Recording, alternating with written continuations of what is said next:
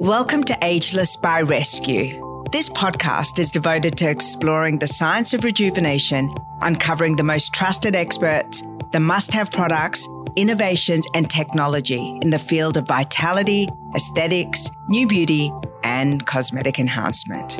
Tim Brown is Australia's leading Vedic meditation teacher, and he's a sought after teacher and mentor to captains of industry, TV personalities, elite athletes, including the current Wallabies and Australian cricket team members. Meditation, a universally recognized biohacking tool, can be used from early childhood to help reduce stress, improve brain function, and significantly impact the body's response to trauma. There is also significant evidence that meditation can reverse age related symptoms.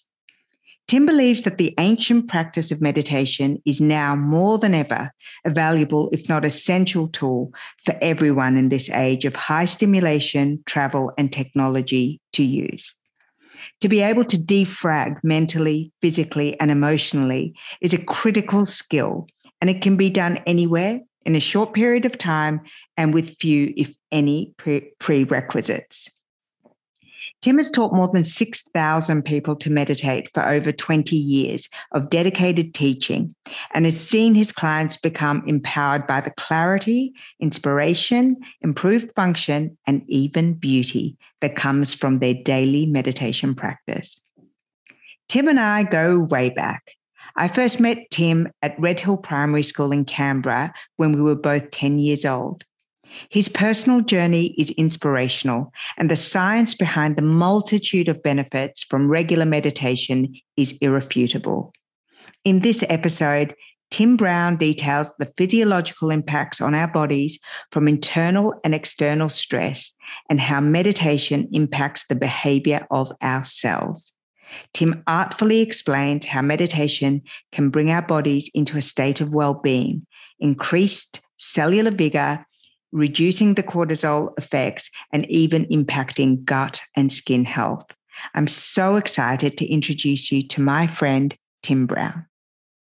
I'm so delighted to introduce you to Tim Brown, Australia's foremost meditation expert. And we have a fun and interesting background story, Tim. Welcome to the show, Ageless by Rescue. Thanks, Bahad. So nice to uh, be there. And we've known each other for 37 years now, I think you were just saying. And, um, you know, we went to primary school in Canberra all those years ago. So to sit here with you today is, is just amazing. I think it's really interesting. Um, it always reminds me of that incredible saying when the student is ready, the teacher will appear. Yeah.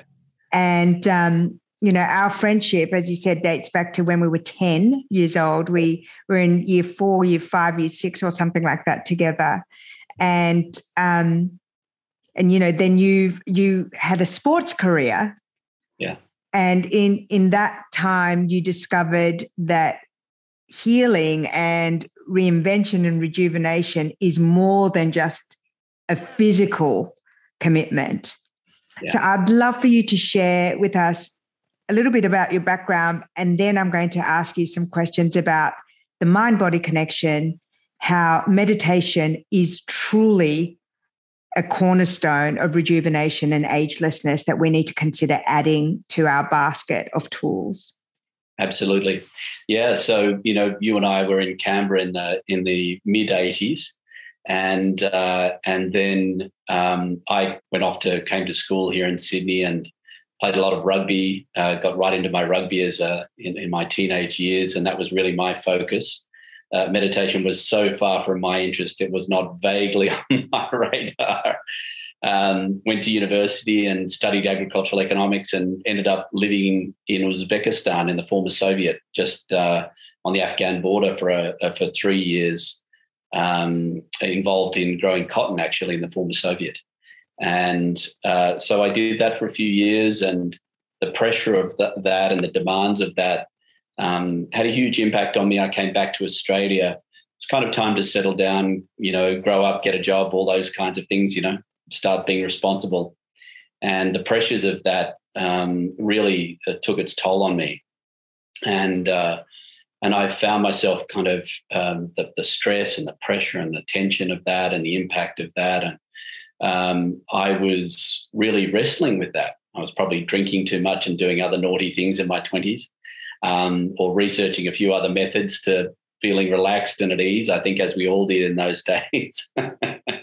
and um, I was very fortunate to be introduced to my teacher, a guy called Tom Knowles. Who uh, I also know, which is really interesting because when we tic tac toe our history, it's not just that we've known each other, but I know uh, your teacher, Tom Knowles. I met him through one of my mentors, John McGrath, and Tom yes. was John's meditation teacher, and and John really believes in meditation as as part of his ability to, you know, grow and think and expand his mind. And then Tom was your teacher. Yes. And his That's teacher was the Maharishi Mahesh Yogi, who. That's right. That's Maharishi Mahesh Yogi there. Yeah. That's Tom, my teacher, just there. And uh, yeah, it's amazing how we've how we've intertwined uh, and crossed paths um, over the years. Um, yes, and John McGrath was learnt with Tom uh, right back at the beginning of his uh, career when the pressures of that were incredibly intense in developing his um, uh, real estate business. I'm, I'm um, going to just t- pick up on something that you just said. Yeah. It's it's about your coming to meditation yeah, and yeah. other very successful people that you work with because your specialty uh, and not that you know one person is different to another but you, you do you have taught a lot of um, you know, well-known people, celebrities, um, CEOs, and it's almost like you're the last stop before falling off a cliff, or you're the first um, person, first responder um, when they have fallen off the cliff. And uh, I want to talk about how we don't have to wait to fall off the cliff, and we've had this conversation before. Yeah, look, I've taught over 6,000 people to meditate now over the last 20 years. I've been teaching Vedic meditation here in Sydney for that period of time. Uh, I taught I taught my three kids to meditate at four years of age. Uh, they're now 15, 16, and 17. Uh, I teach a lot of kids uh, to meditate, and mums and dads and kids and corporates and creatives and um, elite sports. I've worked with the Wallabies, uh, members of the Australian cricket team, AFL, men and women's, um, golfers, tennis players at elite levels, Olympians. It's um, interesting you say sports stars because one of the big, you know, to me, meditation falls into the basket of biohacking, uh, yes. which is kind of a fancy word for, you know, the mind body connection, understanding how your physiology and your neurology works to maximize your human performance. And a lot of biohacking starts started and gained momentum in the sports medicine field. So it's really interesting that you've worked with elite athletes and you were an athlete and and so you've you've kind of come to the mind body connection via a pathway of that's very body can i ask you in that mind body connection work yeah. that you've done is meditation brought in as a healing modality or is it a neurological modality that um, where meditation is brought in by the sports, uh, you know, the crew that that support those elite athletes? Yeah. So, firstly, um, referring to me as an athlete, I think might be a stretch. Let's. I think we should clear that up first. Gotcha. um, but uh, you know, secondarily, uh, I think you know the pressures, and I've worked with elite athletes. The pressures on them these days, you know, mentally, physically, emotionally, um, you know, and then you add on, you know, the social media and the pressure and the, you know, the interest. It's an enormous undertaking, um, you know, for, for anyone and often young, you know, uh, people at their elite, uh, at their, uh, at their elite level are often very young and not necessarily necessarily have a lot of life experience generally and thrown into the spotlight. It's an enormous pressure. We all kind of look at it from the outside and think it all looks very glamorous. It's incredibly challenging. Um, so, so where, I, where do they bring you in? Is it for healing yeah. or is it for the emotion, the ability to manage um, the stress and the pressure? All, all, different sides. I mean, I've worked with a number of uh, uh, rugby players and rugby league players in around concussion. Um, that's a real issue. Um, uh, because the accumulator, it's not necessarily a concussive event, but it's it's uh, the the rigors of being physically battered week in, week out, week in, week out. So is you know, that like a trauma response? Is that is that what happens in the body? Exactly right. And I've seen all kinds of things referred to as, you know, um, I've had um, young athletes like that coming to me and they're just not able to operate at the same levels that they were. And there's no specific event, there's no specific, but it's actually just the, the, the accumulation of stress, tension, and fatigue in the mind and body over time. And whether we're an elite, elite athlete or being a mum or a dad or whatever, that's really the issue that I've seen over the years. It's not necessarily one particular event, it's that accumulation of stress and tension and fatigue over time that's the thief in the night. And uh, we don't really, it's a bit like the credit card. You know, it's a bit like, you know, $50 here, $80 there, $100 there, you know, like this. They're not big transactions. But then we get the bill in the mail you know, and all of a sudden we get the $5,000 credit card bill. And it's like, oh my God, you know, this can't be right. I'm ringing the bank. They've made a mistake. and uh, of course, the response is, Mr. Brown, I'll send you through the itemized version of that. You know, and there's lunch, and there's the shoes, and there's the this, and there's the that. And, and so, in a in a physiological and a life respect, the debits are breakups, trauma, childhood uh, issues, physiological um, deterioration, poor health. Those are all the debits, and then they add up. They're all the debits, and it's even the smaller part of that. You know, I was watching a TED talk the other day. It was one of the world's leading neuroscientists, and he was saying someone living in a city anywhere in the world in 2020, 2021 is being exposed to the same levels of stimulus in one day that someone 200 years ago, which in the scheme of human brain and nervous system development is just blink of an eye. It's nothing. 200 years is nothing. Um, would have been exposed to in their whole lifetime. Um, you know, when you and I were kids in Canberra at, at, primary school, no such thing as the internet. You know, mobile phones, technology, computers, none of this existed mm. 25 years ago. Mm. And I, so, I, and I consider myself young. You know, I still view myself as, as, youthful, but you're right. Like it wasn't long ago that all of this additional stimulus came into our lives and is in our kids' lives and is distracting and kind of breaking down the fiber of our, you know, health and vitality. Absolutely. And this is something that people forget. You know, when I went traveling and went to live overseas in 1996, none of us had a mobile phone, no one had an email address we were still sending postcards back to our parents in 1996. It's 25 years ago. This is, in the scheme of human brain and nervous system develop, development, this is a blink of an eye. It's not even a blink of an eye. Um, the third law of thermodynamics says that as you excite or overstimulate any system, it will naturally move towards a state of disorder and chaos. the opposite of that is also true, which is as you de excite any system, it will naturally move towards a state of order. So the qualities of an orderly, conscious, or neurophysiological state are clarity, creativity, energy, joyfulness, intelligence, and prints out as physical well-being. As you, that's as you as you de-excite, a, a, an orderly, conscious state will print out that way, mentally, physically, and emotionally as you stimulate, and in fact, in these times in which the stimulus is just off the charts, and again has happened in such a short period of time, then the accumulation of stress, tension, and fatigue in the mind and body will create overstimulation, which will move towards a state of disorder. And disorder presents in the mental, physical, and emotional state as a lack of clarity, lack of creativity, lack of energy, lethargy, lack of joyfulness, lack of intelligence and physical lack of ease, which, if unchecked and unaddressed, will become dis-ease or aging, accelerated aging. It's. Uh, I want to. I want to pick up on, on both those aspects because yeah. when I speak to anti-aging experts, we always talk about youth markers, and you've touched on the neurological and the uh, emotional markers of youth, which are uh, which are joyfulness, creativity, clarity, energy. I would add uh, sexual energy to that as well, because those are Absolutely. all kind of youth markers.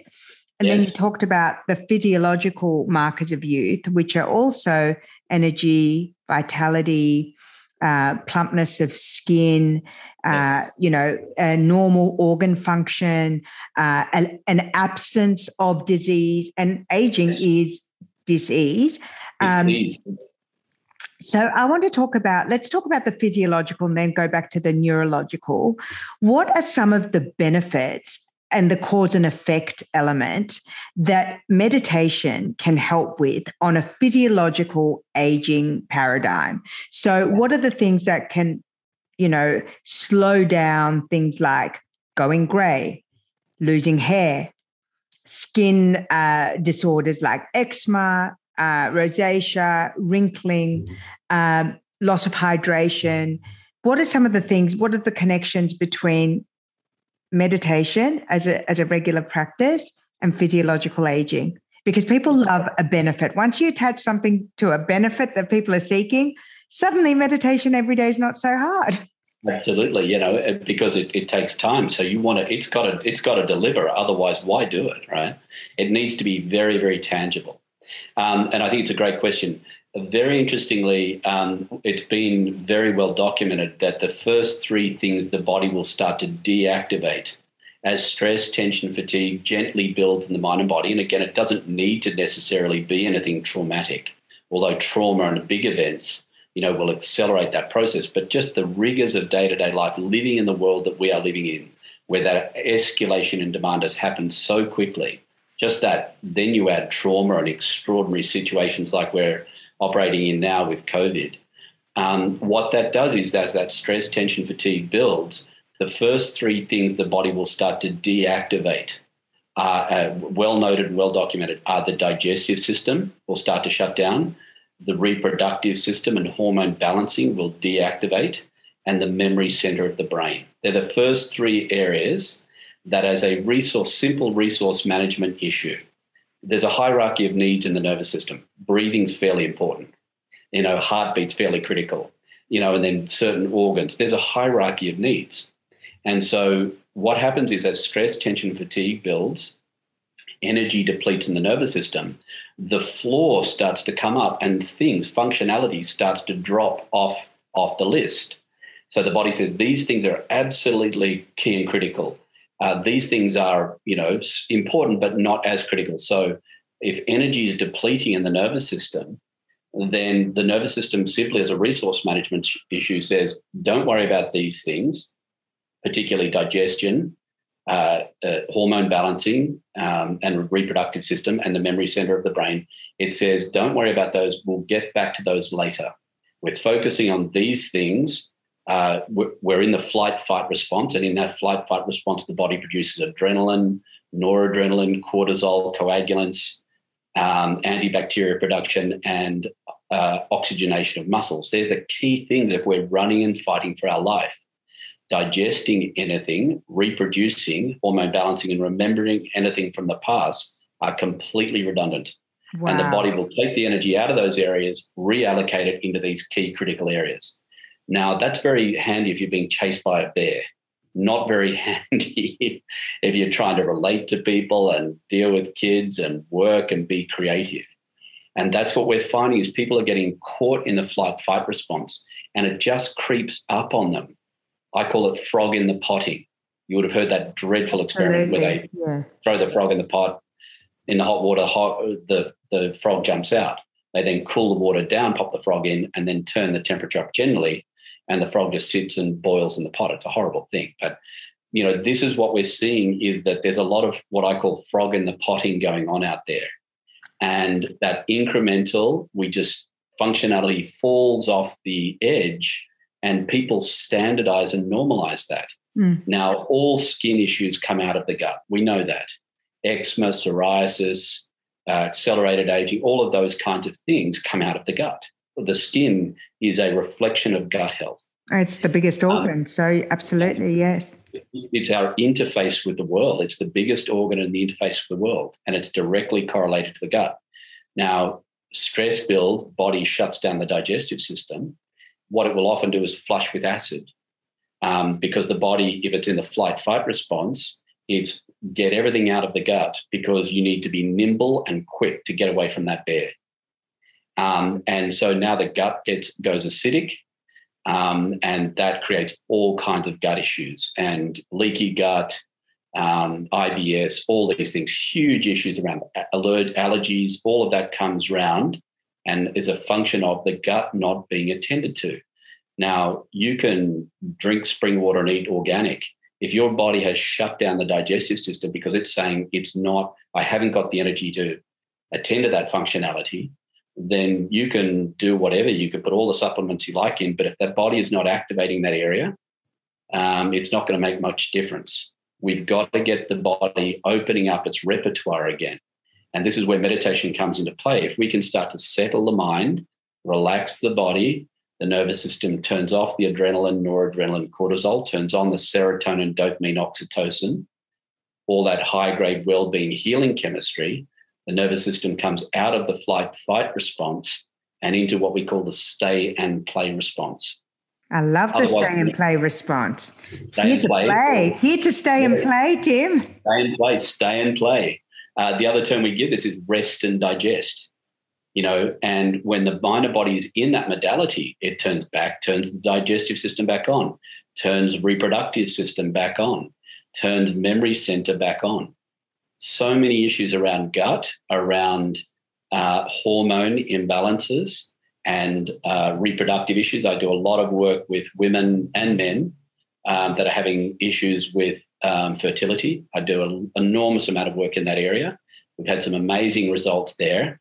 You know, once and they've used the, the medical system, which is so wonderful, and checked out the plumbing, all the plumbing is good. Yeah. And if people aren't then you know having or they're still having issues with fertility, more often than not, it's stress because the body has shut down the reproductive system, saying it's not safe to bring you know life into the world, and so the body will shut down the digestive, uh, the reproductive system.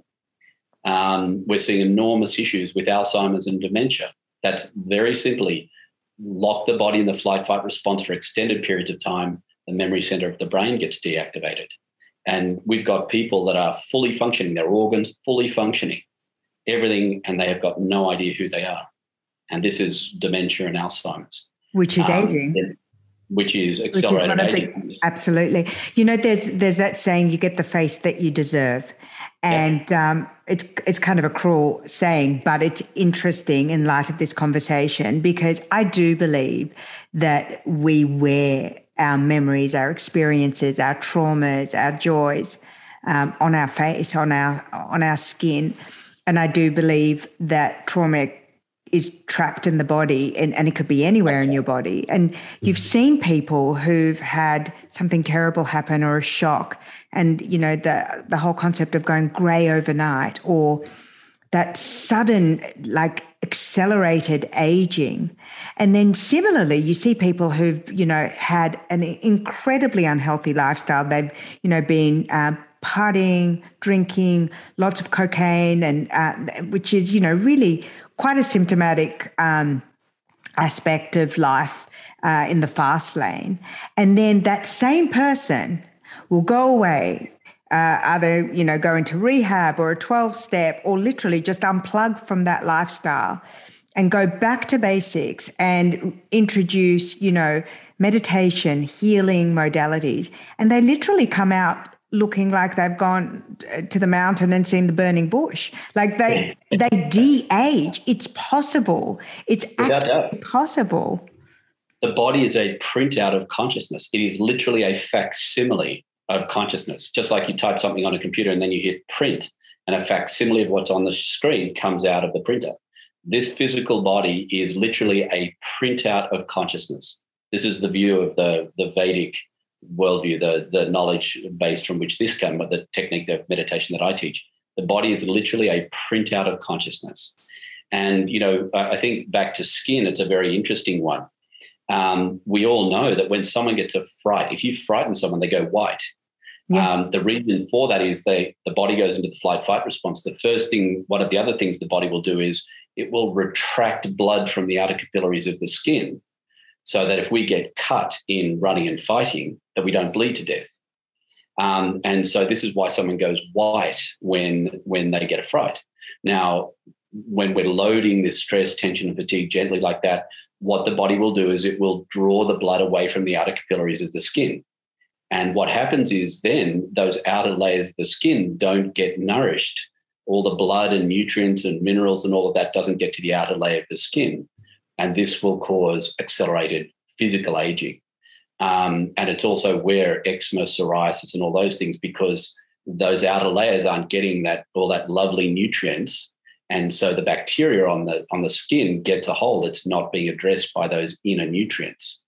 So this is what we see and in fact we've seen it in meditators is when people meditate they relax that that blood will come back to the outer capillary of their skin and, and you quite often meditators have a rosy look about them uh, on a more on a more extreme uh, level. And and they don't one of the effects of that is that they they look younger than their years. As you and I both know, there's biological age and there's chronological age.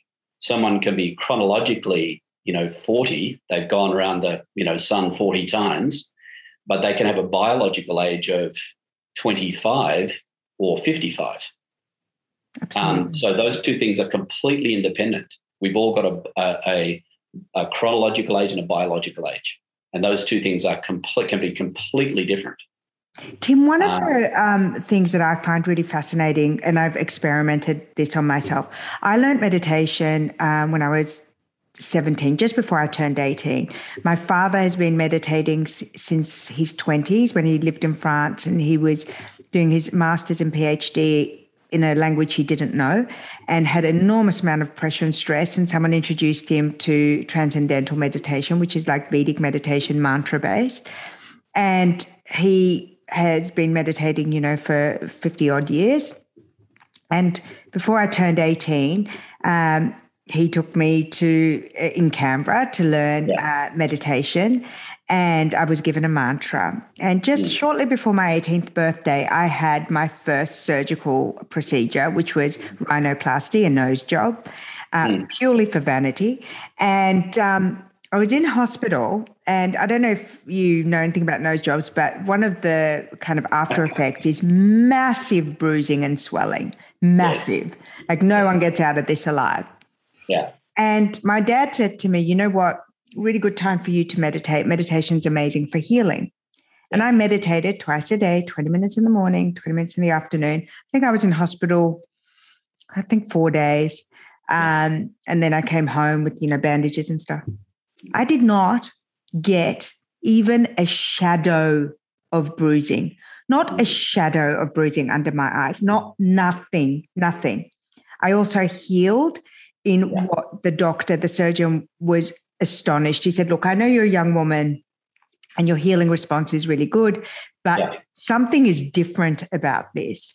And yes. the only thing that I could put it, the only thing I could put it down to is that I was meditating before yeah. the surgery, while I was in hospital, um, recovering, and then when I went home. Yeah.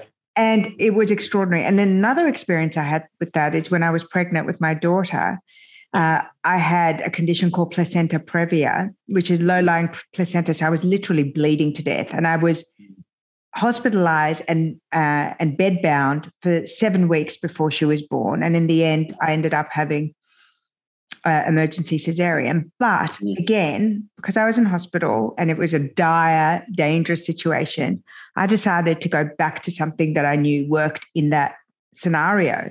And I meditated twice a day from my hospital bed.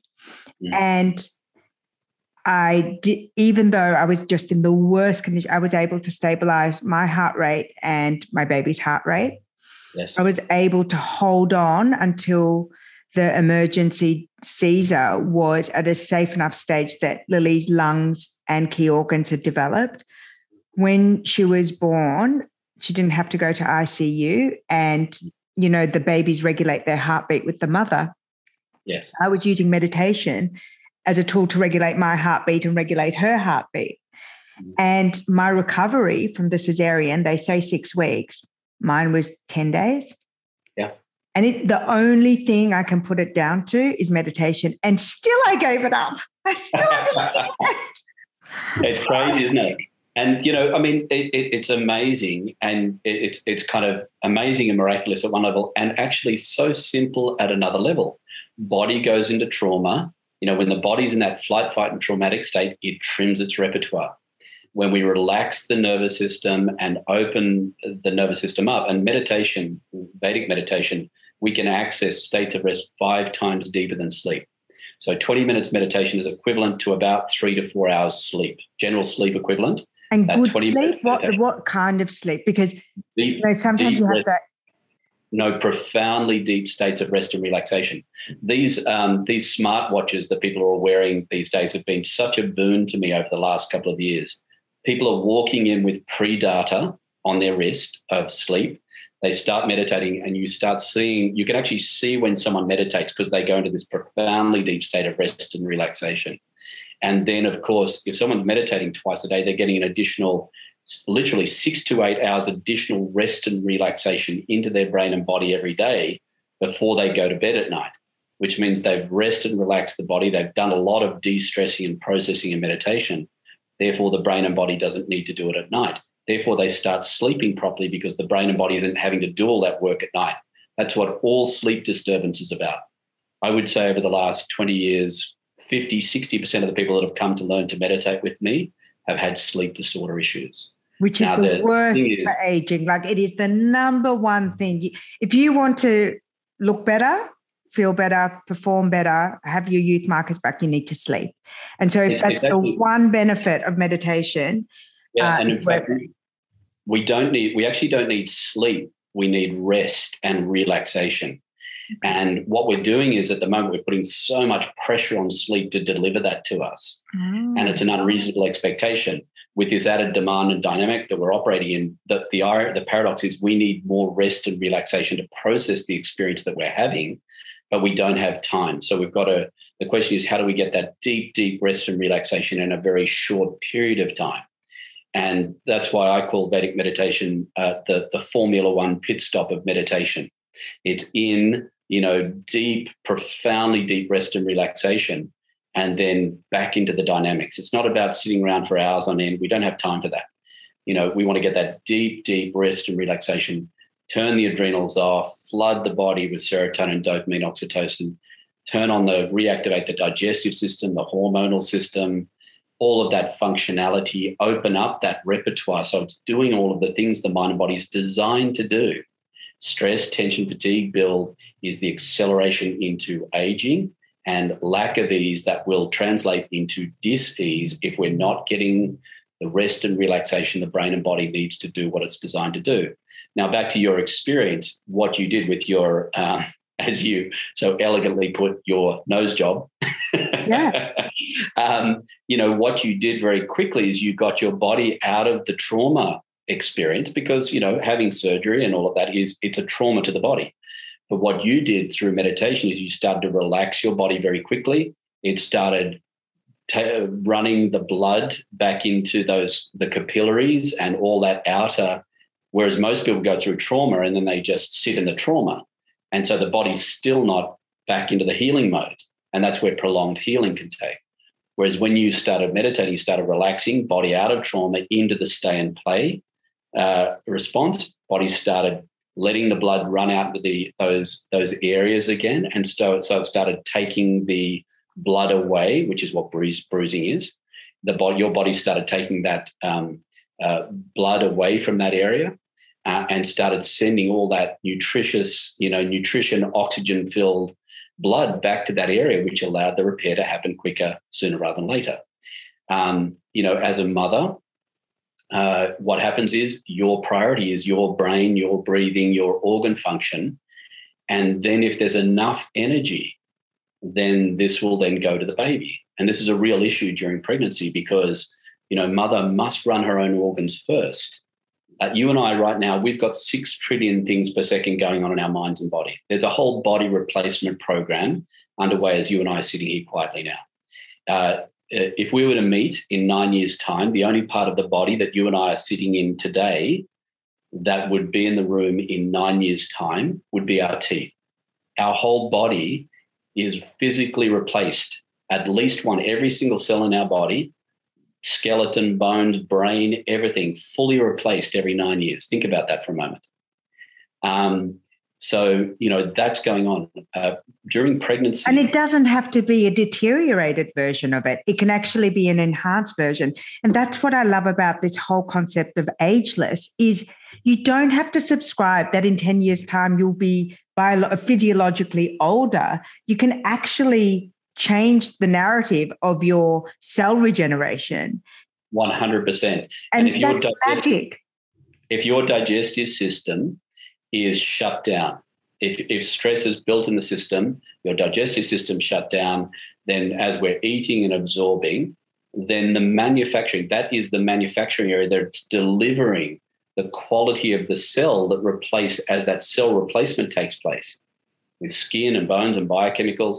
If we're stressed, then it delivers a low grade building block, a replacement building block, a building cell. That's what aging is if we can be relaxed at ease, the digestive system, then what happens is it delivers a high grade building block as a replacement cell.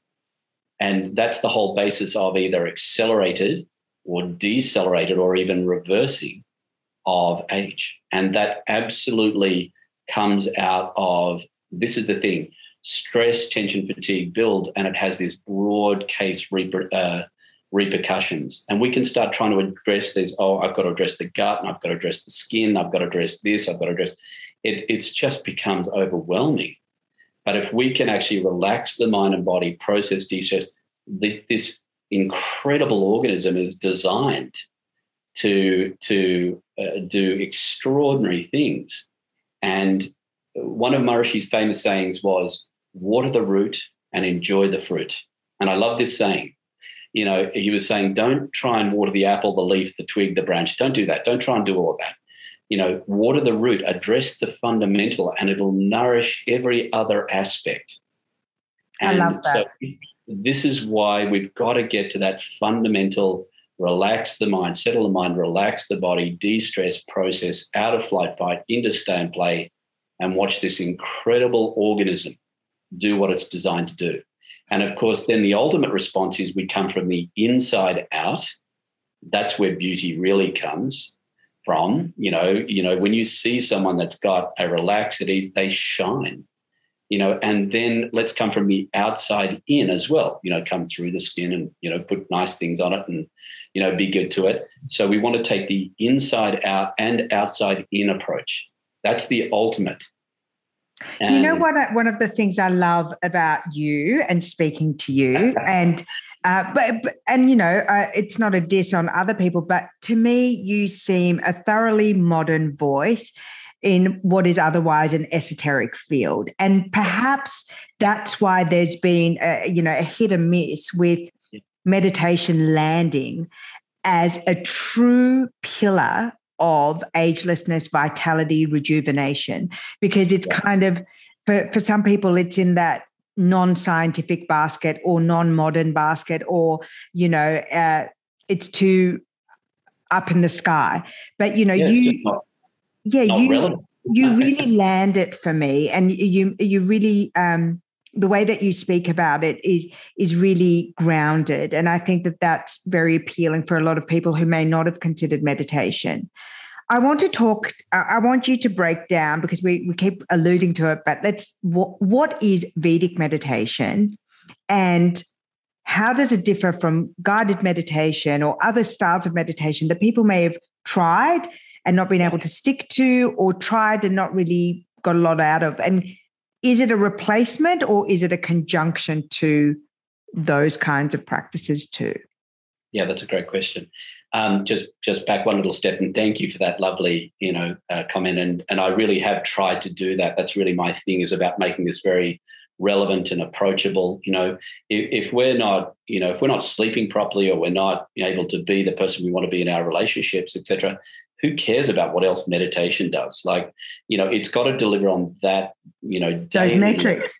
Yeah, absolutely. And then, you know, if you want to explore the other things later, fine. But let's get to the fundamentals of this. You know, this day and age, we need more rest and relaxation to process. And if if we're not getting that, then the rest of that's just completely redundant. So, you know, I mean, from a totally selfish point of view, like this this episode, more than anything else, it's about what is the ultimate hack to a perfect glow up?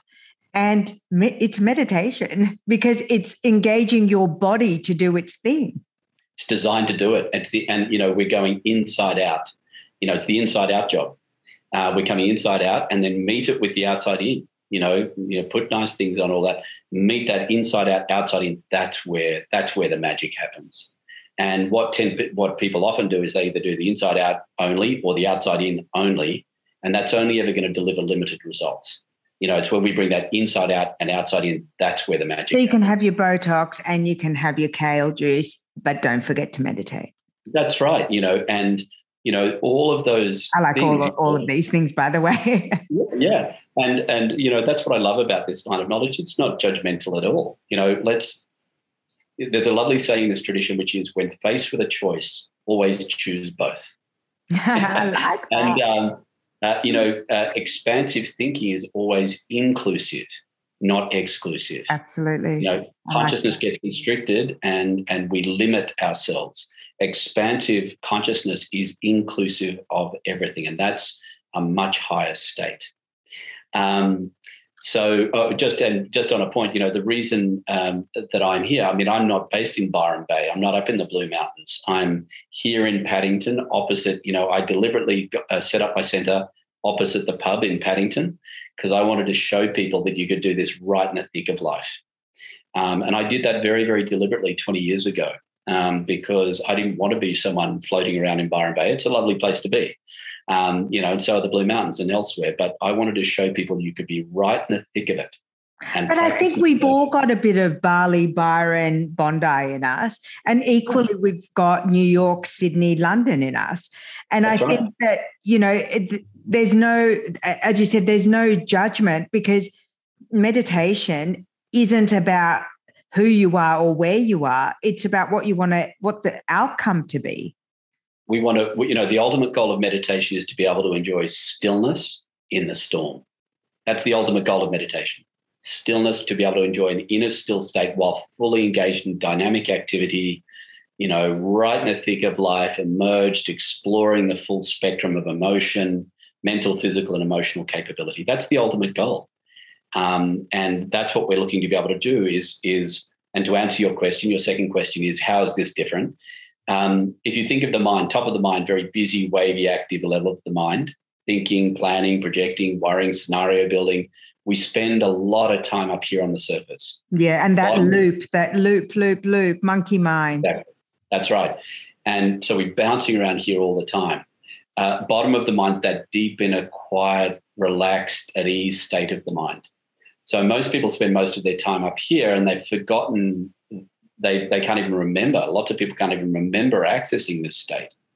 Um, and they certainly don't know how to access it, you know, on a daily basis.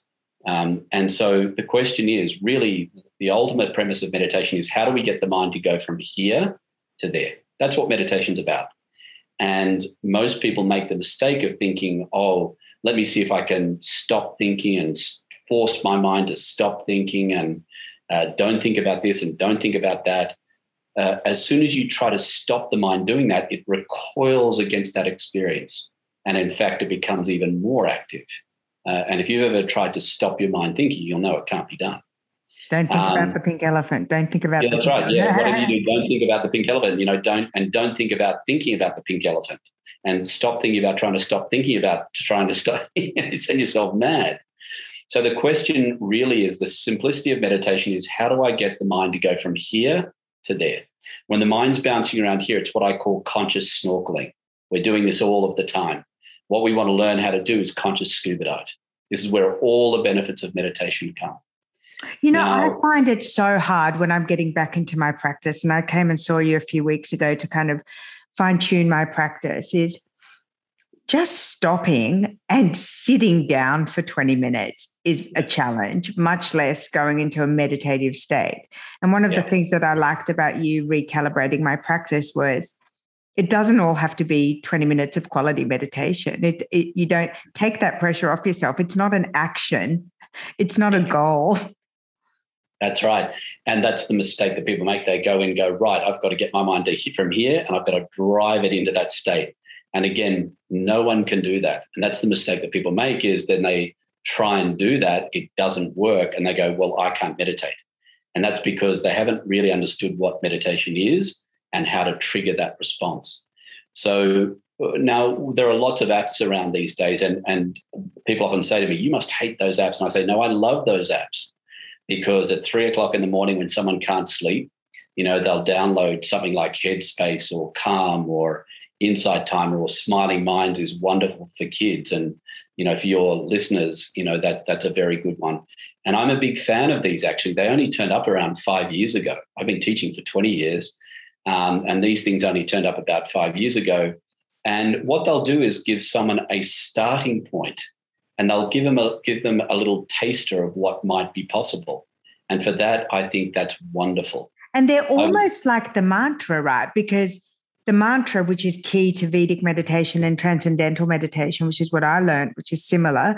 Um, those apps and those, you know, um, ASMR or uh, guided meditations, that kind of serves as the vehicle that's going to guide you down. And that's what a mantra is, right? A vehicle to help. Yeah, that's right. And so, you know, what the what the um, guided meditations will do, if you, you know, go to a quiet room and lie down somewhere and, you know, get everything quiet and then let someone kind of take you through that, you know, if you spend uh, enough time, maybe 45 minutes, you know, an hour or something, what generally happens is it'll take the mind from here and it'll move it over here on that vertical plane. So now we're not thinking about, you know, paying the bills and the kids and the work and the, we're thinking about, you know, the beautiful beach scene or the dolphins or the valley. With, you know, we're thinking of something nice, but actually we're still on this surface level. Yeah. Now, if you do it for long enough, then what you'll start to do is get this vertical movement. You'll eventually start to get this. Now that's where the benefit will actually. And that, for the people who are listening, not watching, is when you've sunk down to the lower yes. levels of. Sorry, I didn't realize it was just an audio. so when when the mind goes from the surface level and it will start to move through that vertical plane, you'll start to get a little bit of this. That's actually where the benefit comes. Now, where Vedic meditation is a little bit different is we use a mantra. Uh, a mantra is a manas, mind, tra, vehicle, mind vehicle. That's what a mantra is. So tra is where we get our English word truck from. It's a mind truck. Wow. It's a vehicle for mind. No different from a, a, a lift in a building is a vehicle designed to take us through the vertical plane of a building a mantra is a mind vehicle designed to take the mind through the vertical plane of consciousness. So in Vedic meditation, uh, we take a mantra there, what we specifically refer to as bija mantra. Bija means a seed mantra. It has no meaning. It, and that's very important, actually. Ah, it's ah, I didn't know my seed mantra had no meaning. I thought it had some profound Vedic meaning. It, it's a sound without meaning. In fact, that's why it works, because if it had a meaning, the mind would immediately start contemplating and thinking about the meaning, which would trap the mind on the surface level. Because it's a sound without meaning that has a very particular resonance or vibration to it that's intrinsically charming to the mind, the mind is naturally drawn towards it. And because it doesn't have a meaning, the mind engages with it. And what it will do is automatically slip or refine. As it refines or slips, it becomes more subtle, therefore more charming, Therefore, the mind becomes more interested. Therefore, it engages and the mantra slips again. And so all of a sudden, that mantra starts taking the mind, it guides the mind. And it's no different from a, a sinker on the end of a fishing line.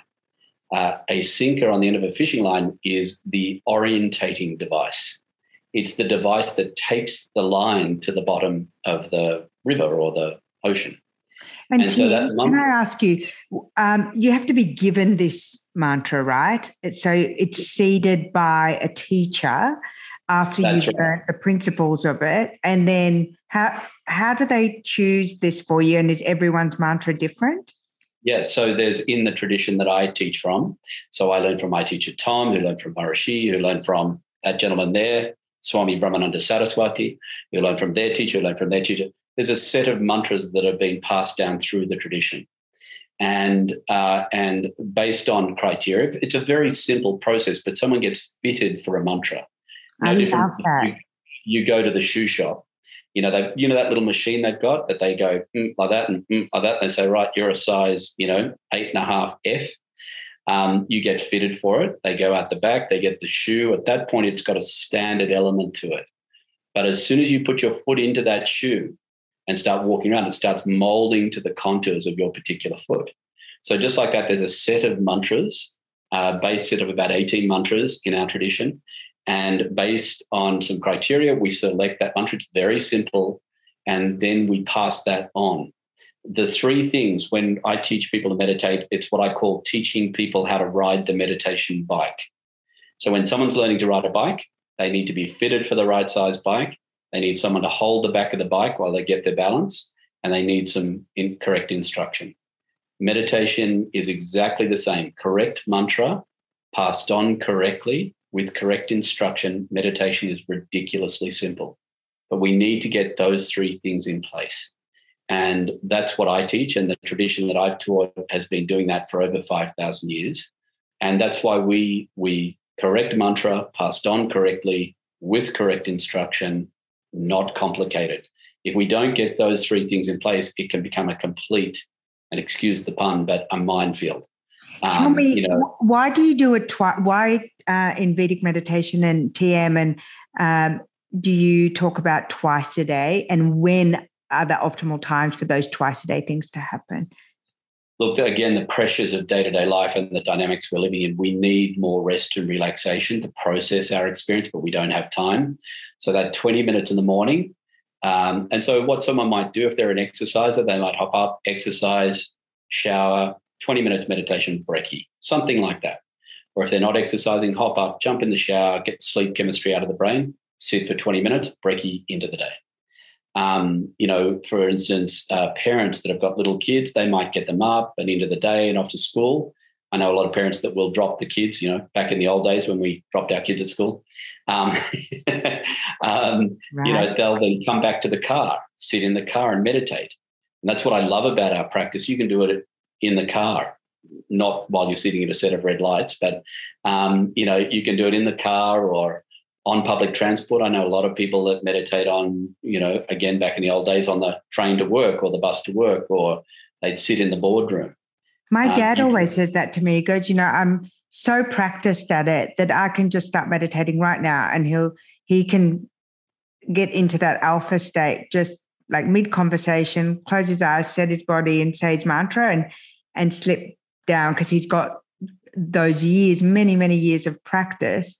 That's it. But a um, novice, I don't have that. I've, I've, I've, seen people within uh, the the week that I'm teaching, they'll start meditating on the bus, um, or on the train, or you know, quite comfortably.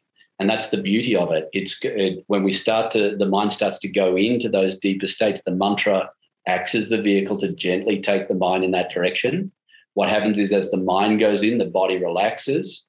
We turn off all the adrenaline, noradrenaline, flight fight chemistry turn on the serotonin, dopamine, that deep, profoundly deep state of re- re- relaxation starts to come to the body. And there's two critical things in meditation one, the mind settling into that deep state, the body relaxing, and the other one is the body gently processing or laundering the stress and tension out of the fabric of the nervous system.